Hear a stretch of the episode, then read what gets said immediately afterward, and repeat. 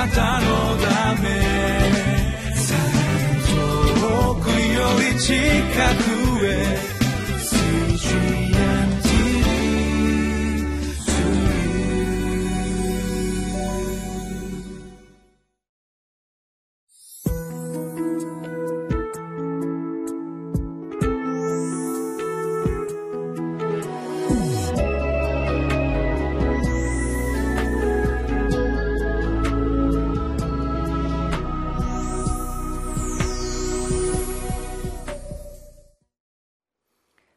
ちは大阪のインマヌエル堺キリスト教会の津田聡樹と申します。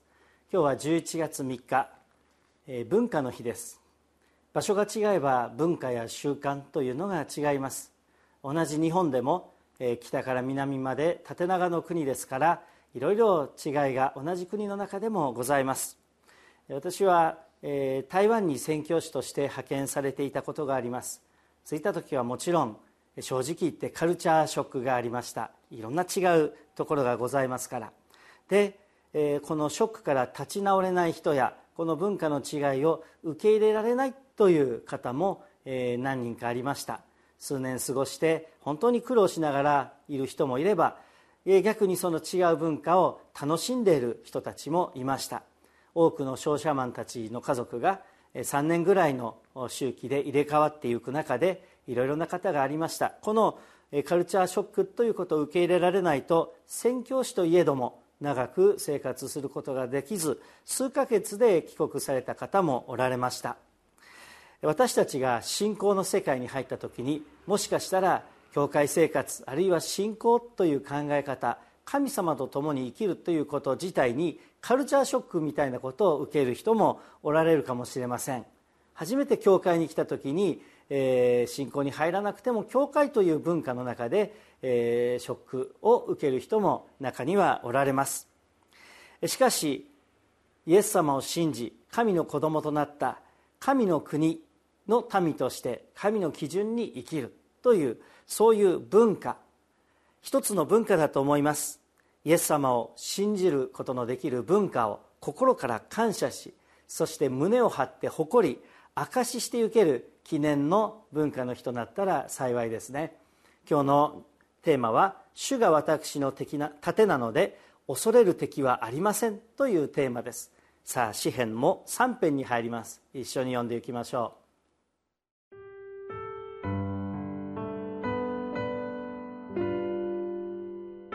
詩編3編。1節から8節。主よなんと私の敵が増えてきたことでしょう。私に立ち向かう者が多くいます。多くの者が私の魂のことを言っています。彼に神の救いはないと、セラ。しかし主よ、あなたは私の周りを囲む盾、私の栄光、そして私の頭を高く上げてくださる方です。私は声を上げて主に呼ばわる。すると聖なる山から私に答えてくださるセラ。私は身を横たえて眠る。私はまた目を覚ます。主が支えてくださるから。私を取り囲んでいる幾万の民をも私は恐れない。主よ、立ち上がってください。私の神、私をお救いください。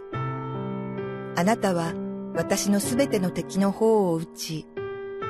悪者の歯を打ち砕いてくださいます。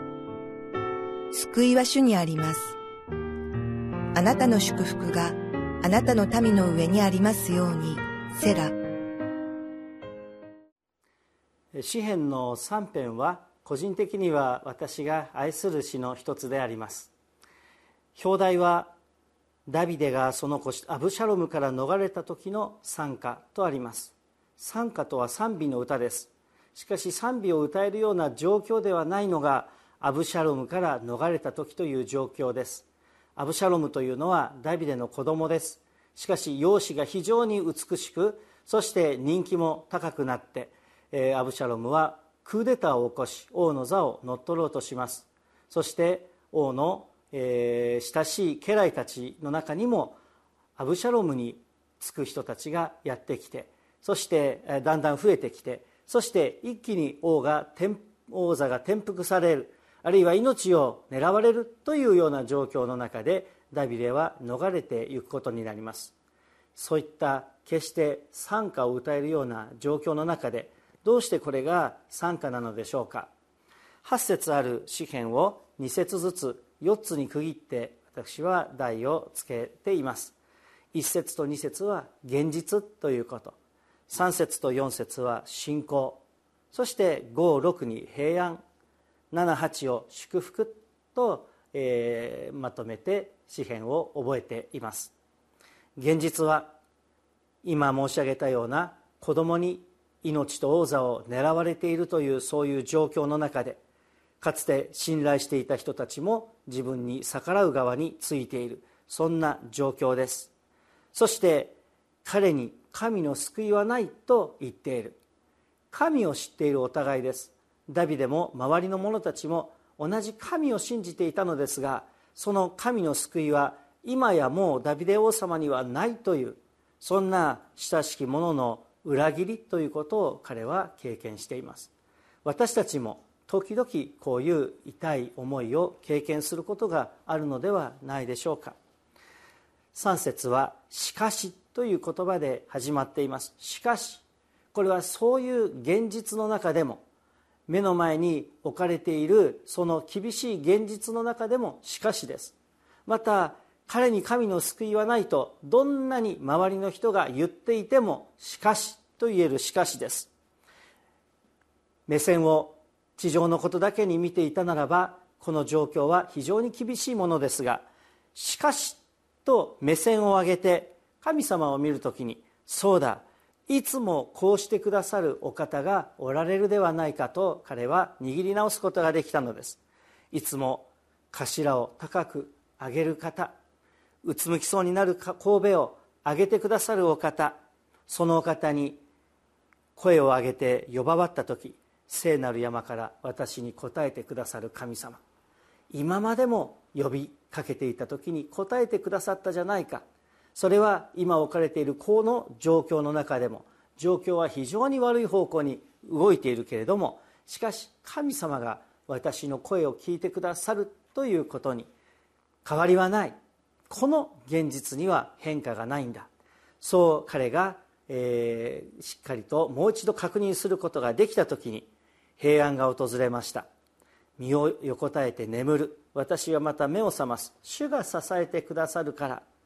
なんという平和に満ちた言葉でしょう。なんと委ねきった平安でしょ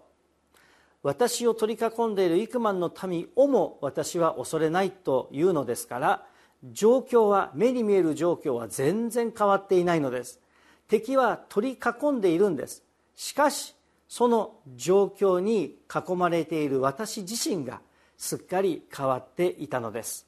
そして7節8節にはその勝利の確信がありそして自分だけが勝利した自分だけが平安を得たということで、えー、満足しているにとどまらず周りの国民に祝福を祈るほどの心が彼に返ってきています。ただ神様が自分を守ってくださるという自分だけが救われるんだというだけではなくて勝利の確信が彼を支えまた民全体が自分もそうだし自分についている人もそうだしあなたの民の上にありますようにというのはこの逆らっている者たち逆らった者についた私を裏切った者たち今自分に敵対敵対している者たちもみんな含めてあなたの祝福があるようにと祈ることができるほどの心の変化を彼はいただいたのです。その変化の鍵は3節にある「しかし」です。状況がどんなにひどくても神様を見るときに「しかし主よ」ということのできるその信仰。それは私たちが今置かれている状況をも状況の中で私たちを一変させることのできる「しかし」ではないでしょうか。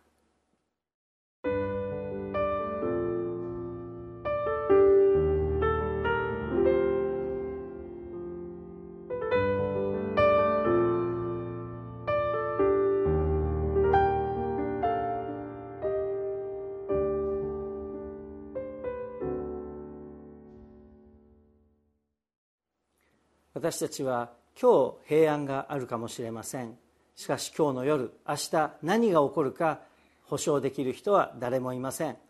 自分自身がどんな事故や病気に遭うかあるいは自分の周りにどんなことが起きるか安全運転をしていても飛び込んでくる車を避けることができないように私たちの人生には何が飛び込んでくるか分かりませんがしかしそんな時に「しかし主よ」と呼ぶことのできるような関係を普段から神様と自分との間に築かせていただきましょう。一言お祈りします。天の父なる神様私を愛しまた私たちの言葉に声にあなたに目を向けてあげる声に耳を傾けてくださるお方私たちの神戸を高く上げてくださる神様の恵みと力のゆえに皆をあがめて感謝をいたします。平穏な時に平穏を与えていてくださる平和を与えていてくださる神様を忘れることなく心から感謝して神様を賛美しながら生きるものにさせてください。そしてもしものことが起きてしまった時にまた今そのような厳しい状況に直面しておられる方々がしかし主よと常しえに変わらぬあなたの御座を見上げる信仰と勇気を与えてください。いつでも神様を見上げることのできるそのような信仰生活を送るものとさせてください。主イエス様のお名前によってお祈りします。アーメン。あなたのため遠くより近くへ